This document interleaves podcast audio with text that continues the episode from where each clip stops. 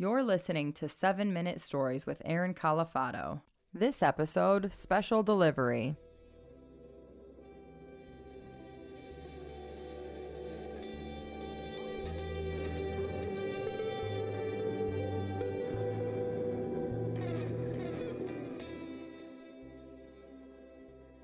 So it's 2001. I'm starting my freshman year at Bowling Green State University. It's an exciting time. I remember the drive with my mother to the college was a bit sad because even though I really wanted to leave and start my own life and be my own man, or at least attempt to be at the age of 18, uh, I knew that this was going to be the end of something. You can always sense and feel change in your life, transitions. You can feel these moments, and they aren't something that you create, but they present themselves to you if you're aware. And I remember driving there, and I had my arm out the window, and I felt this like pinch and I realized I had just been stung by a wasp. And so I got stung on the drive to I hadn't even gotten to my dorm yet. And my arm is swollen and I had this terrible migraine and it was not the best introduction. And my mom hugs me and she cries and she leaves and it was just my mom and my brother and they said goodbye. I said goodbye to them and they left me and I had this this uh, this wasp injury and a throbbing headache and an empty dorm room. And that's how I started uh, my future. Eventually, with a little bit of baking soda and some Tylenol, that slowly went away. And I had a friend who was my my roommate, and I started, you know, going down to the other ends of the dorm and introducing myself. We had a co-ed dorm, guys on one side, girls on the other. But of course, I went down the hallway and I said, "Hello, how you doing?" To all the ladies, I said, "If you need anything, I'm going to be over in room 410. Just let me know." So I started making friends and building community. And it was really how I think college should start. Classes were great. And then we started pushing into the month of September. And on the mo- morning of September 11th, uh, 2001, I was awakened by my roommate who said, You got to wake up, hurry up, turn on the TV. New York is on fire. And I said, New York is on fire? What are you talking about? And we turn on the television and it's he and I in this dorm room, and we're looking at these planes that have gone into these buildings, Twin Towers. And then there's reports about planes over Pennsylvania and Cleveland and then crashing in Pennsylvania, then the Pentagon, and all this stuff starts collapsing. And we're watching this coverage as it's unfolding. Freshly away from our homes, starting our lives, and within the first couple of weeks of college, this is what we're faced with. And and watching our own citizens like dying and this terrifying invasion take place. And it's just ambiguous. No one knows what's happening. Is it a terror attack? Is it internal? Who it, it's like all of these things that your brain wants to make sense of you can't make sense of. And it was just chaos. And then campus shut down. We couldn't really go anywhere. So we had to sit in our dorms. And the only thing we could really do was watch television. And i, I was a, I, I needed to see what was happening in my head I knew that this was not good just to continue to watch it, but when you're when it's unfolding and you're witnessing something like this, you want to be along for the ride. And for me, I just wanted to be along so that I could maybe rationalize and come to grips and understand what was happening.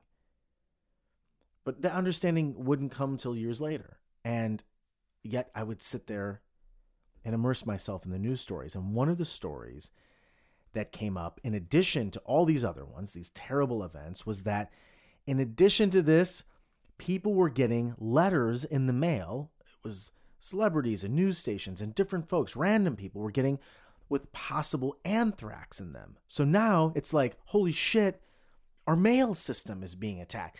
And there's people getting anthrax in the mail. And so I say to myself, I, I got to turn these the television off. I got to get out of here.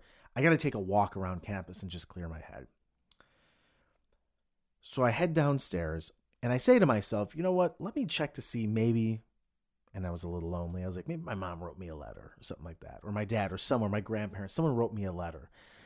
So I go to my little mailbox and I had just gotten the key um, from the RA and I went down there. I opened it up and I only had one letter in there. And this letter was from a weird like cable company. I thought that's weird. I don't have cable. Maybe this is I don't know what this is, but I was just curious.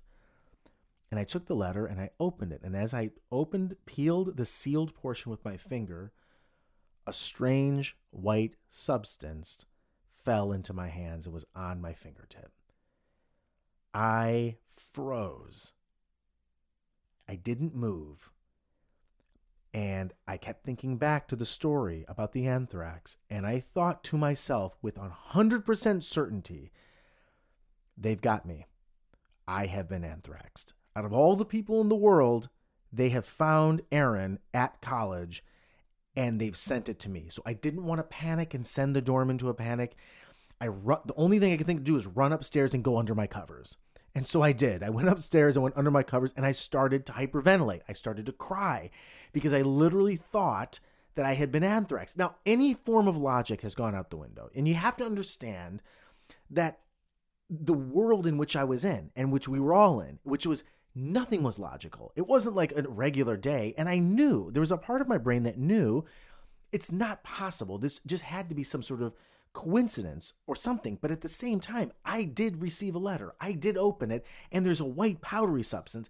And they were saying on the news, if this happens to you, you've got to go tell somebody, get to seek me- medical emergency, go seek help. So I walk myself down to the clinic at school and I'm shaking. I'm obviously panicking. And I go up to the nurse and I look her in the eyes and I say, I have terrible news. By the way, I'm still holding the envelope. And I go up to her and I say, Nurse, I have terrible news. I believe that I've been anthraxed. And she looked at me and she said, What? And I said, I got this mysterious powder substance on my hand. And all of a sudden, doctors are running around they take me back there. They're examining me. They have masks on, and they find out, obviously, that this was not anthrax. It was some sort of strange residue on a letter. But I had gotten myself into this situation because I had allowed the sensitivity that I felt for the world to really unfold into madness. And at times I feel ridiculous because I feel like that was my fault. At the same time, it's hard to have a cool head, a logical brain, when you're in the midst of chaos. When buildings are falling down and planes are being flown into them. When people are hurting each other for reasons that you can't explain and that is your very first taste of freedom in the world. And in that day, in that series of days, the world really revealed itself to me in the sense that it is not as organized and buttoned up as I thought.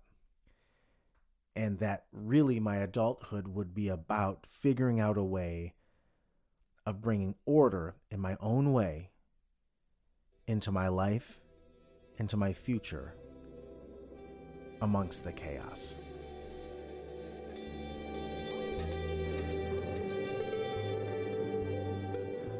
I hope you enjoyed the episode.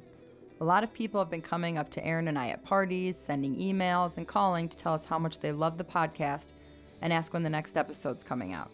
A great way to stay connected is to visit the website, 7minutestoriespod.com. You can also subscribe on Apple Podcasts. And while you're there, let more people know what you think about Aaron and his storytelling by rating and leaving a review. Lastly, the biggest compliment you can give us is to share your favorite episode with friends on social media. Thanks again for listening.